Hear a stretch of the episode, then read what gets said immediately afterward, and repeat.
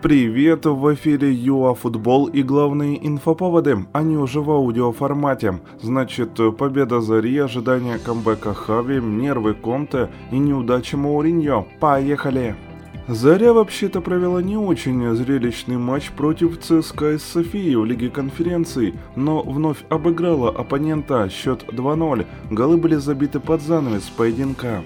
Шахаб Захиди наказал соперников за ошибку при вводе мячей из аута, а Аллахьер замкнул контратаку. У Зари 6 очков.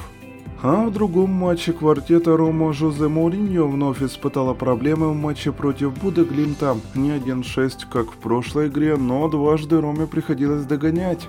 Да и второй мяч был забит только в конце встречи. 2-2 как итог, Буда Глимта опережает Зарю на 2 очка, а Рома на одно. Первый матч Тоттенхэма с Антонио Конте точно запомнится надолго. Шпоры выигрывали у Витесса 3-0, но еще в первом тайме команда из Нидерландов отыграла два гола.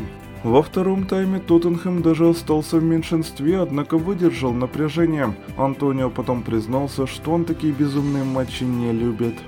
Каталонии хотят назначить Хави новым главным тренером команды до конца недели. Вчера Хави встречался с руководством Альсада и вел переговоры о расторжении контракта.